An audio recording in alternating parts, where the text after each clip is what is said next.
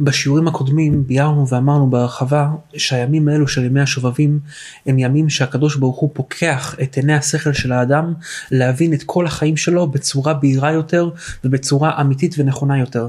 אדם במהלך החיים מחמת מרוצת החיים והלחץ הכבד שקיים עליו בשביל לשרוד בחיים האלו יכול לטעות הרבה פעמים בדברים שונים שהוא עושה בחיים.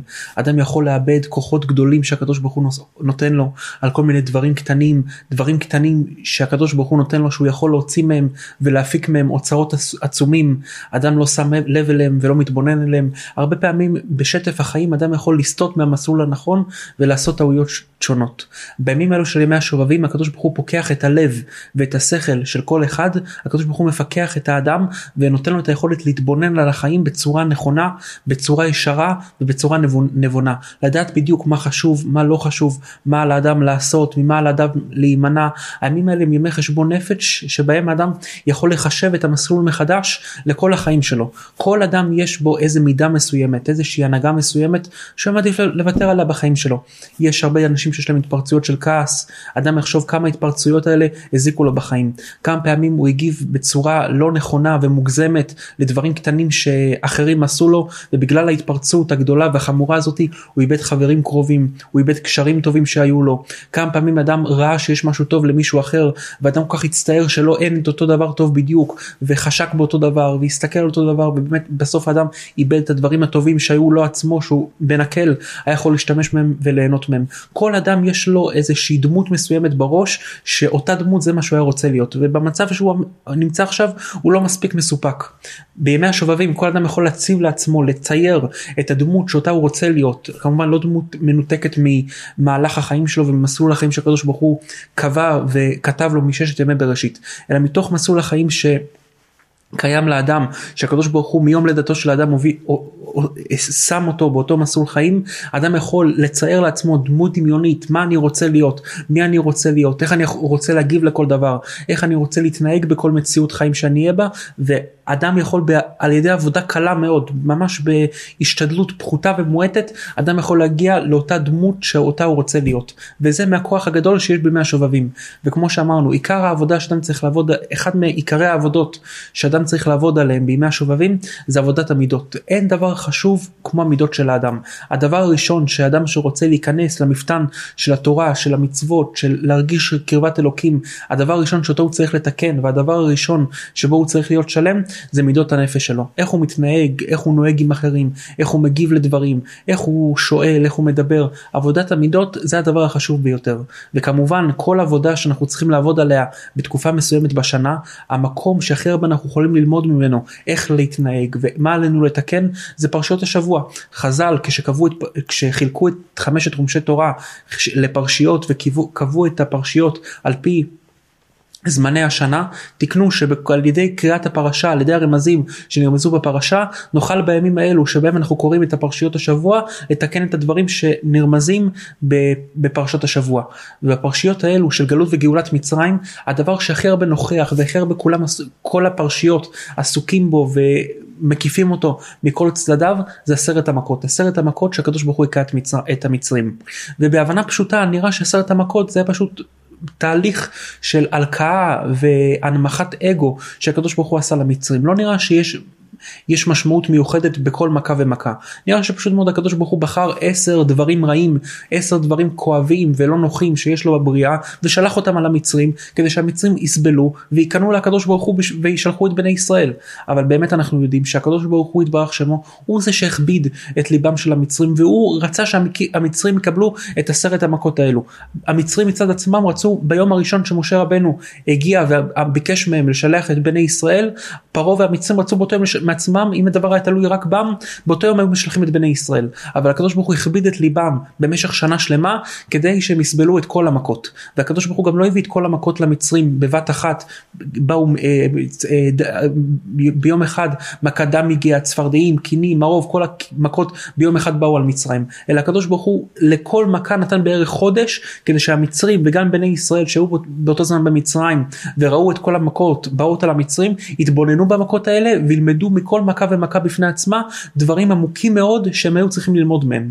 מהם הדברים שהמצרים היו צריכים ללמוד מהסרט מכל מכה ומכה ומהם הדברים שגם אנחנו צריכים ללמוד מהמכות. הקדוש ברוך הוא לא כתב, לא אמר למשה לכתוב את יציאת מצרים בתורה הקדושה כדבר מסוכם, כדבר תמציתי וקצר, אלא התורה הקדושה מרחיבה בביור ובסדר ההשתלשלות של כל מכה ומכה. אז מה העניין שאנחנו צריכים ללמוד מכל מכה ומכה? אז הבאנו את מה שכותב המאה שילוח ש... המאה שלוח שעשר המכות הן בעצם רומזות לעשרה מידות, לעשרה תכונות שהן טובות בנפש של האדם, ואדם יכול במשך החיים להשחית אותם, לקלקל אותם, לנהוג בהם בצורה רעה, וחס וחלילה לאבד את כל עולמו. אדם יכול לקחת תכונות נפש טובות שהקדוש ברוך הוא נתן לו בשביל להצליח, בשביל להגיע להישגים גדולים, בשביל להגיע לקרבת אלוקים, בשביל להגיע להישגים גשמיים, פרנסתיים בחיים, אדם משתמש באותם כוחות נפש בצורה לא טובה, הוא לא שם לב לזה, וחלילה גורם לעצמו הפסדים וכישלונות יתרונות עצומים כמו שקרה למצרים. שהמצרים בהתחלה לא היו כל כך רעים ואכזריים אך הם לקחו את, התח... את, את, את, את המשאבים את הדברים שהקדוש ברוך הוא נתן להם והשתמשו בהם לרעה בגלל השחטת המידות שהיה, שהיה, ש, שהייתה קיימת בהם אז עשרת המכות רומזות לעשרה תכונות שאדם יכול לקלקל בנפש שלו ועל ידם להגיע לדברים איומים ונוראים. בעזרת השם נעבור על כל עשרת המכות ונעבר כל מידה ומידה שלומדים מכל מכה ומכה. המכה הראשונה שבה הקדוש ברוך הוא הכה את המצרים זה מכת דם. ו... על פי הבנה פשוטה של הסתכלות בפסוקים נראה שהמכה הראשונה שהקדוש ברוך הוא הכה בת המצרים היא המכה הקלה ביותר היא המכה שהכי הרבה הכי פחות ערערה את המצרים הכי הרבה המצרים יכלו לחיות איתה וככל שהזמן עבר והמכות אה, והמכות נערמו אחד על השני אז המכות נהיו חמורות יותר עד שהגיעה מכת בכורות שבה כבר כלו כל הקיצים והמצרים לא יכלו לעמוד בה. אבל באמת המכה אמנם מכת בכורות הייתה מכה מאוד קשה בגלל שפעם ראשונה הייתה היה אבדות בנפש fish. אנשים מתו, לא היה נזק כלכלי, לא היה רק נזק לשדות, לחי, לחיות של המצרים, אבל באמת המכה התודעתית הראשונה, הפעם הראשונה שהמצרים ראו שבעצם לא שולטים בהכל והעליונות שהם חשבו שיש להם והעריצות שהם חשבו שיש להם על כל העולם בעצם לא קיימת והקדוש ברוך הוא מושל בעולם, זה היה במכת דם. מבחינת המצרים המכה הקשה ביותר הייתה מכת דם. על מה מכת דם מסמלת? איזה רמז הקדוש ברוך הוא רצה לרמוז למצרים במכת דם?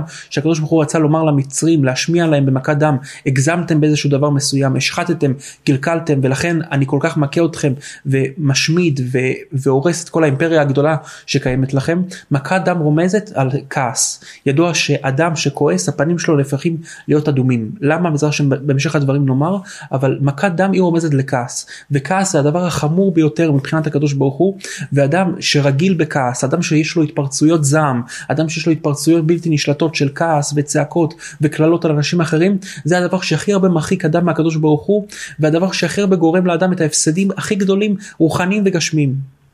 הזוהר הקדוש אומר בכמה מקומות שכל מי שעל ידי הכעס אדם גורם לעצמו שהוא מאבד את כל המצוות שיש לו את כל הזכויות שיש לו כל הדברים הטובים שאדם עשה בעבר שלו בימי חייו האדם מאבד בכל פעם שהוא כועס ידוע שכל יהודי יש לו נשמה בסיסית, נשמה של חלק אלוקם ממעל, נשמה יהודית. יהודי הוא תמיד יהודי, לא משנה מה יעשה, איפה יהיה, כמה יתרחק מהקדוש ברוך הוא, כיוון שהוא בן לאברהם, יצחק ויעקב, אז יש לו קדושה בסיסית בנפש, שאיתה הוא מתהלך כל ימי חייו, ואיתה הוא שב לקדוש ברוך הוא, והקדוש ברוך הוא מתקן את נשמתו ומגיע אותה, ומביא אותה אל, אל, אל התיקון שלה. אבל מה גורם שאדם, אם כך, מה גורם שאדם אחד הוא צדיק, אדם אחד הוא רשע, אדם אחד יותר מרגיש רגש בתפילה, אדם אחד יותר מצליח בלימוד לימוד תורה, אחד פחות, מה יוצר את ההבדלי מעמדות בכל עם ישראל עם המעלה שלנו, עם זה שאנחנו בני אברהם, יצחק ויעקב, אז ידוע שהקדוש ברוך הוא ברא את הנשמה של האדם, היא לא רק זה נשמה אה, אה, אה, תמציתית ביותר שהיא, שגורמת לאדם להיות בן, של, להיות בן של הקדוש ברוך הוא ולהיות יהודי, אלא הקדוש ברוך הוא יצר את הנשמה של האדם בדמות הגוף של האדם, כמו שבגוף האדם יש ראש, ידיים, רגליים, כל האיברים, יש רמ"ח איברים, 200, 248 איברים ושסה גידים, 360 65 גידים, ככה לנשמה יש רמ"ח איברים ושסה גידים. הנשמה נוצרה בדמות של הגוף של האדם. ו... וכמו שהגוף האדם מחולק לרמ"ח איברים ושסה גידים, ככה הנשמה מחולקת לרמ"ח, למרח, רמ"ח ושסה חלקים, וכל מצווה עשה ולא תעשה מתרג מצוות, הן מכוונות כנגד הרמ"ח וש, איברים ושסה גידים של הנשמה של האדם. וכל מצווה שאדם עושה בעולם הזה, אדם מניח תפילין, נותן צדקה, כל מצווה ומצווה שאדם עושה בעולם הזה, היא מחזקת את העבר הרוחני של הנשמה שלו, שמכוון, שמכוונת, שמכוון כנגד אותו, אותה מצווה. מצווה. כל מצווה שאדם עושה מחזקת את העבר הרוחני שבנשמה שלו שמכוון כנגד אותה מצווה וחלילה כל עבירה שאדם עושה מחלישה ומרוקנת את הכוח מהעבר, מהעבר הרוחני שיש בנשמה של האדם.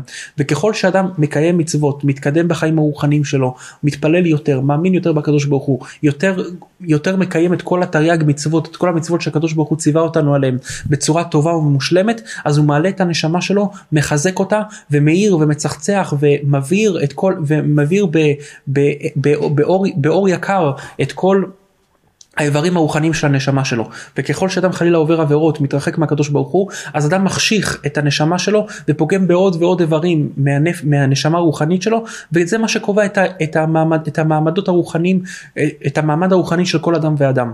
והזוהר הקדוש כותב שאם חלילה אדם עובר איזושהי עבירה ספציפית אז הוא לא גורם של כל הקומה שלו כל הנשמה הרוחנית שלו תחשך וכל הנשמה הרוחנית שלו תחווה ותיעלם מהם כל המצוות שהוא עשה. אלא אותה אותו עבר שמכוון כנגד אותה עבירה שהוא עשה הוא נחלש הוא זה שנשבר הוא זה שמאבד את הכוח שלו ועל ידי תשובה ומעשים טובים או מצוות שאדם עושה שגם מכוונות כנגד אותו עבר בנשמה שלו אחרי זה הנש... אותו עבר בנשמה מתחזק מתאמץ וחוזר לאיתנו הראשון. כך כותב הזוהר הקדוש אבל הזוהר הקדוש מדגיש שיש עבירה אחת שאדם עובר עליה שאם הוא עושה אותה זה לא רק שהוא פוגם בעבר אחד בנשמה שלו אלא כל המצוות שהוא עשה בכל ימי חייו כל המצוות שהתלבשו על כל הקומה הרוחנית שלו על כל הדמות על כל הנשמה שלו שעשויה בדמות הגוף שלו, כל אותן מצוות פורחות מה, מה, מהנשמה שלו, וחלילה במקום אותן מצוות מתיישבת על הנשמה ושוכנת בנשמה הסטרא אחרא והטומאה. איזה עבירה, איזה דבר גורם לזה? הכעס. בכל פעם שאדם כועס, אדם גורם שכל המצוות, כל המעשים הטובים, כל ה... פעמים שהוא התאמץ לעשות את רצונו של הקדוש ברוך הוא. כל הפעמים שהוא כל כך השקיע והקריב מעצמו בשביל להיות רצוי בעיני הקדוש ברוך הוא ובשביל לקיים מצוות ובשביל להשיג מעלה רוחנית גדולה ו- ונעלית את הכל הוא מאבד בשעה של כעס. אין דבר יותר חמור מכעס. ולא רק שאדם גורם לעצמו איזה כל כך רוחני כל, רוחני כל כך גדול כשהוא כועס אלא גם מי שסובב אותו גם מי שמסתכל עליו גם מי שבא איתו במגע גם ניזוק בגלל שאותו אדם הוא כעסן. ולכן הנביא ישעיה אומר חדלו לכם מן האדם אשר נשמה באפו. כי במה נחשב? מה הכוונה אומר הזוהר הקדוש? הקדוש ברוך הוא מזהיר את מי שבאמת רוצה להיות קרוב לקדוש ברוך הוא את מי שבאמת רוצה להיות קדוש וטהור. שיתרחק ממי שנשמה באפו. שיתרחק ממי שהנשמה עברה ממנו רחקה ממנו ברחה ממנו למה? באפו. בגלל שהוא כעס באף שלו בגלל שהיה לו חרון אף בגלל שהוא כעס הנשמה ברחה ממנו. ומה הוא נחשב עכשיו? במה? הוא נחשב עכשיו במה לעבודה זרה. כמו שיש מזבח לעבודה זרה שלב מקטירים חלילה קורבנות קורבנות לאלוקים אחרים לעבודה זרה ככה אותו אדם ככה אותו ככה ככה אותו אדם נחשב באותו זמן. כמו עבודה זרה חס וחלילה. ולמה הכעס הוא כל כך חמור עד שהוא נחשב כמו עבודה זרה? אנחנו לא מוצאים על עבירות אחרות בתורה ש, ש, שחז"ל אמרו שאדם מאבד את כל המצוות שהוא עשה ואת כל הדברים הטובים שהוא עשה וחס וחלילה הוא נחשב כמו עבודה זרה כמו עבודה זרה. אז חז"ל אמרו באמת שעבודה זרה זה דבר החמור ביותר שיש. וכעס שווה לעבודה זרה. אדם שכועס זה כמו שהוא עובד עבודה זרה. למה כעס הוא כמו עבודה זרה. אז כעס זה הדבר היחיד שאדם עושה התגובה היחידה שאדם מגיב למצבים שהוא נמצא בהם בחיים שהסוג תגובה הזה הכעס מראה שאדם לא מאמין בקדוש ברוך הוא. כעס אדם שכועס על דבר שהוא ציפה לו ולא קרה על דבר שהוא ביקש ולא נעשה זה מראה שחלילה הוא כופר בקדוש ברוך הוא ולא מאמין בקיום של הקדוש ברוך הוא ובשלטון של הקדוש ברוך הוא בעולם ומדוע? אדם שקרה דבר שהוא לא ציפה שיקרה. אדם ביקש מחברו שיקרה איזה משהו מסוים וחברו עשה משהו אחר. אדם אה, אה, היה חפץ במשהו וקרה משהו אחר. אם האדם מתרעם בשקט, האדם מאוכזב, האדם אה, קצת מעורר, חושב, אז זה מובן, האדם ציפה למשהו מסוים, פתאום קרה משהו אחר, מובן שהשיווי משקל המחשבתי שלו וה, והציפייה שלו קצת תהיה מדוכדכת והוא יהיה מכונס בתוך עצמו, זו תגובה מובנת, אבל כעס, מה זה מראה שכעס, תגובה של כעס, מה הכעס מראה? שאדם לא לא נותן שום קיום לטעות שנעשתה.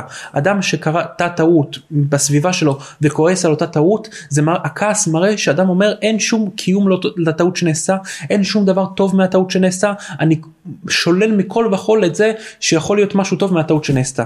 וזו כפירה בקדוש ברוך הוא. כי אדם שמאמין בקדוש ברוך הוא לא יכול להאמין בקדוש ברוך הוא אמונה לחצאים. אדם לא יכול, יכול, יכול להאמין שהקדוש ברוך הוא, הוא, הוא הוא קיים בזמן מסוים ועושה משהו מסוים פה ובזמן אחר חס וחלילה הקדוש ברוך הוא לא קיים ולא עושה. עושה, או על אדם אחד הקדוש ברוך הוא כן שולט ועל אדם שני הקדוש ברוך הוא לא שולט. אדם שמאמין בקדוש ברוך הוא אמונה אמיתית, איתנה וחזקה, זה אומר שהוא מאמין שאין שום מעשה בעולם, שום מעשה בעולם, שום דבר שקורה איתו, שום דבר שאחרים עושים לו, שום דבר שקורה מאליו, שנעשה ללא שהקדוש ברוך הוא אישר את אותו מעשה, ללא שהקדוש ברוך הוא היה חפץ באותו מעשה, וללא שהקדוש ברוך הוא ידע שבסוף, באחרית הדבר, אותו דבר יהיה לטובה. כל דבר שנעשה בעולם הוא ניסה בהשגחתו וברצונו של הקדוש ברוך הוא. גם אם זה נראה דברים שהם נגד הקדוש ברוך הוא, דברים שהם נגד התורה, דברים שנגד עם ישראל, גם דברים שנראים אכזריים שעם ישראל מבוזה מהם, גם הם נעשים ברצונו של הקדוש ברוך הוא, והקדוש ברוך הוא יודע מה אחרית הטובה שתהיה בגלל זה. ואדם שכועס אומר אין שום טוב בדבר הזה, אין שום דבר טוב שיכול לצאת לי מהדבר הזה, אני לא נותן שום לגיטימציה לעניין הזה שקרה. זה מראה שהאדם אומר האדם הזה שעשה את הטעות הזאתי, ועליו אני כועס, הקדוש ברוך הוא לא היה איתו כשהוא עשה את זה, הקדוש ברוך הוא לא נתן לו את הכוחות לעשות את זה, ובזה האדם בעצם מסיר את ההשגחה של הקדוש ברוך הוא ממשהו מסוים בעולם וזה שווה בדיוק כמו עבודה זרה. בעבודה זרה מה אדם עושה? משתחווה לפסל ואומר שהפסל הזה יש לו כוח בפני עצמו יש לו שלטון בפני עצמו יש לו ממשלה בפני עצמו. גם כשאדם כועס על מישהו על חבר שלו מה הוא עושה בעצם? מראה שאותו אדם יש לו כוח עצמאי והקדוש ברוך הוא הוא לא זה שנתן לה העניק לאותו אדם את הכוח לטעות ולעשות את, את אותו דבר שהוא עשה. לכן כעס הוא כל, הוא כל כך חמור. ובאמת מה שחז"ל אמרו שכעס שווה לעבודה זרה ואדם שכועס זה נחשב לו בדיוק כמו שהוא עובד עבודה זרה זה לא גוזמה דה רבנן וזה לא איזושהי הקצנה שחכמים אמרו בשביל להזהיר אותנו ולהרחיק אותנו מהדבר מהמידה הרעה הזאת של הכעס. ומאיפה אנחנו לומדים את זה? הבני יששכר כותב דבר מפחיד במאמרים שלו על פסח. הבני יששכר כותב שאם אדם יתבונן במש... בחיים שלו אדם יזכור את כל השנה. אדם יסתכל מתי הזמן שהכי הרבה הוא נכשל במידת הכעס בימי הפסח. לפני פסח תמיד יש כעס גדול בין, בין בעל ואישה, בין אב לבניו, בין חברים. כל הזמן לפני פסח יש לחץ מאוד גדול שיוצר ומניב כעס גדול. למה באמת לפני חג הפסח תמיד יש כעס?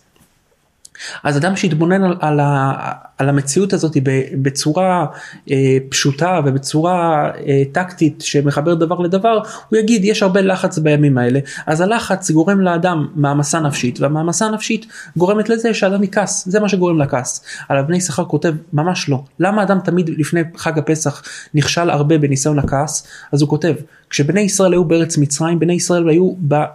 המדרגה הרוחנית הפחותה ביותר. בני ישראל נכשלו בדבר החמור ביותר ועבדו עבודה זרה. וכיוון שהם עבדו עבודה זרה, בני הקדוש ברוך הוא לא יכל לגאול אותם. הם לא מאמינים בהקדוש ברוך הוא. איך הקדוש ברוך הוא יעשה איתם ניסים ונפלאות ויגאל אותם בזמן שהם לא מאמינים בו, אלא הם מאמינים בעבודה זרה. אז הקדוש ברוך הוא אמר לבני ישראל על ידי משה רבנו ואהרון הכהן, אם אתם רוצים להיגאל ולצאת ממצרים, הדרך היחידה שבה אתם יכולים לצאת זה על ידי שתקפרו בעבודה זרה, תכחישו את האמונה שאתם מאמינים עכשיו בעבודה זרה, תאמינו בי ותקריבו את העבודה זרה שלכם, את הכבשים, כקורבן לקד... לי לקדוש ברוך הוא ועל ידי זה תגאלו ממצרים. ככה כותב, ככה, ככה, ככה, ידוע, ככה ידוע בתורה במדרשים, ככה, ככה התורה מספרת. וידוע מדברי חז"ל שבכל שנה ושנה כל נפש ישראלית, כל יהודי יכול להיגאל כמו שבני ישראל נגאלו בארץ מצרים. אדם יכול לצאת מכל הקליפות שהוא נמצא, מכל הטומאות שבהם הוא שוכן, בליל הסדר בגלל הכוח שבו בני ישראל יצאו מארץ מצרים ונגאלו מטומאות מצרים באותו לילה. אז כותב הבני יששכר אם בני ישראל היו צריכים לכפור בעבודה זרה לעמוד בניסיון של עבודה זרה בשביל לצאת ממצרים אז גם אנחנו בשביל לצאת מהמצרים שלנו מה, מהטומאה שלנו מה, מהדברים הקשים שבהם אנחנו נמצאים בחיים מאתגרי החיים מעניינים לא נעימים גם צריכים להתנסות באותה באותו ניסיון בדיוק כמו שבני ישראל התנסו בארץ מצרים. מה הניסיון שבני ישראל התנסו בארץ מצרים? עבודה זרה. בשביל לצאת מארץ מצרים בני ישראל צריכים להתנסות בניסיון של עבודה זרה. היום אין עבודה זרה אז איך הקדוש ברוך הוא ינסה את האדם בשביל לדעת האם לתת לו את כל החירות ואת כל הטוב שאדם יכול לזכות לו בליל הסדר או שאדם לא ייתן את זה לאדם. איך הקדוש ברוך הוא מנסה את האדם? על ידי כעס. כל פעם הקדוש ברוך הוא מנסה את האדם בענייני הכעס לפני חג הפסח בשביל לראות. אם אדם נכשל בענייני הכעס זה כמו שהוא עבד עבודה זרה. זה כמו אותם אנשים שנשארו במצרים שחז"ל אומרים על הפסוק וחמושים עלו בני ישראל מארץ מצרים שאחד מחמישה עלה היה רק אחד שהסכים לכפור בעבודה זרה ולהאמין בקדוש ברוך הוא ולצאת מארץ מצרים ככה הוא אם הוא נכשל בניסיון הכעס הוא כמו אלו שעבדו עבודה זרה ומתו במצרים ונשארו במצרים. הוא עובר את חג הפסח אבל לא זוכה לכל ההארות הרוחניות שהוא יכול לזכות בהן מחג הפסח. למה? בגלל שהוא נשאר עובד עבודה זרה. הוא נשאר במידת הכעס ולא התגבר עליה. ואדם שמתגבר על ניסיון, על, על, על, על, על ניסיון הכעס הוא כופר בעבודה זרה. הוא מאמין בקדוש ברוך הוא והוא זוכה לצאת מהמצרים האישי שלו. מכל המצרים מכל הדברים שמקיפים אותו מכל הדברים הלא נעימים מכל הקשיים מכל האתגרים מכל הדברים שלוחצים אותו שסוגרים אותו בתוך בור ואין לו אוויר ומרחב נשימה לנשום ולהתקיים אדם יוצא בזכות זה שהוא מתגבר על ניסיון הכעס וכופר בו שאדם שמתגבר על ניסיון הכעס כופר בעבודה זרה. ואם כך שניסיון הכעס הוא כל כך חמור נחשוב בדעתנו למה הקדוש ברוך הוא מנסה את האדם בניסיון הכעס. הרמב"ם כותב שכל המידות הרעות יש צד להשתמש בהם לטובה חוץ משני מידות גאווה וכעס שבהם אין שום דרך להשתמש בהם לטובה ואדם צריך להתרחק מהם ככל האפשר ולא לקחת מהם שום דבר. אם כך שכעס הוא דבר כל כך חמור שאין שום דבר טוב שיכול לצאת ממנו לאדם למה הקדוש ברוך הוא בכל זאת מנסה את האדם כל כך הרבה בניסיון הכעס אז המאור עיניים תלמידו אחד מתלמידיו הגדולים של הבעל שם טוב הקדוש כותב דבר מפחיד ועצום הוא כותב למה הקדוש ברוך הוא מנסה את האדם בניסיון הכעס הוא כותב את זה על פי יסוד שהבעל שם טוב חידש. הבעל שם טוב אחד מהיסודות הגדולים שהוא חידש זה שהקדוש ברוך הוא לא דן את האדם על פי המעשים שלו. לא, הקדוש ברוך הוא לא יושב ורואה מה האדם הזה עשה והקדוש ברוך הוא גוזר עליו שיהיה לו כך וכך. אלא בעל שם טוב חידש שכל אדם ואדם גוזר על עצמו את הדין שלו. האדם קובע לעצמו מהי חומרת העונש שבה הוא יענש על כל מעשה ומעשה שהוא עשה. ואיך האדם קובע לעצמו הרי לא יורד מלאך מבית של מעלה ושואל את האדם האם את עשית ככה וככה? אתה רוצה שיגזרו עליך ככה? אתה רוצה שיגזרו עליך ככה? אז איך באמת הקדוש ברוך הוא קובע את גורלו של כל אדם ואדם על פי מה שהאדם עצמו קובע שיעשה לו אז הבעל שם טוב חידש ואמר שהקדוש ברוך הוא מביא לכל אדם שעשה איזשהו מעשה לראות יהודי אחר שגם עשה בדיוק את אותו מעשה והקדוש ברוך הוא יושב ומתבונן. אם האדם אומר דן לכף חובה את אותו אדם ואומר איך הוא עשה כזה מעשה? זה מעשה נורא האדם הזה רשע אוי ואבוי לו מה מצפה לו? אז באמת הקדוש ברוך הוא רואה גם את אותו יהודי שעשה את אותו מעשה כרשע והקדוש ברוך הוא גם באמת מביא לו את מה שהאדם הזה אמר שצריך להגיע לאדם השני שעשה את המעשה הרע. אבל אם אדם יש לו לב רחמן, יש לו לב מקבל, הוא דן לכף זכות והוא אומר מסכן אותו יהודי, הוא נכשל פעם אחת, ודאי פעם אחרת הוא יעמוד בניסיון, מסכן, בוודאי היה לו כל כך קשה, בוודאי הוא לא שם לב, אז גם הקדוש ברוך הוא דן לכף זכות את אותו אדם וגם מקל איתו והוא כמעט לא מרגיש את, את, בהמשך חייו את התוצאות של אותה טעות שהוא, שהוא עשה. כך חידש הבעל שם טוב. אז אמר, כותב המאור עיניים, אותו דבר בניסיון הכעס. למה הקדוש ברוך הוא מנסה את האדם בניסיון הכעס? כל פעם שמישהו מכעיס את האדם על משהו מסוים, סימן שגם הקדוש ברוך הוא הכעיס את הקדוש ברוך הוא בדיוק באותו דבר. והקדוש ברוך הוא לא, למרות שאדם הכעיס את הקדוש ברוך הוא, הקדוש ברוך הוא לא ידון את האדם בעצמו. הקדוש ברוך הוא מביא לה, על הכעס שהוא הכעיס אותו. הקדוש ברוך הוא מביא לאדם מישהו אחר שיכעיס אותו בדיוק באותו דבר ואדם אם האדם כועס הקדוש ברוך הוא גם יכעס על אותו על, עליך על אדם על האדם שכעס. אם האדם לא כועס אדם מבליג, מתגבר על מידותיו לא נכנע לכעס לא נכנע להתפרצויות שרוצות להתפרץ ממנו אז הקדוש ברוך הוא גם לא כועס על האדם גם מרחם עליו וגם מטיב איתו. הקדוש ברוך הוא יסכה אותנו להיות שלמים במידותינו להתקרב לקדוש ברוך הוא ולעשות את רצונו בלבב שלם.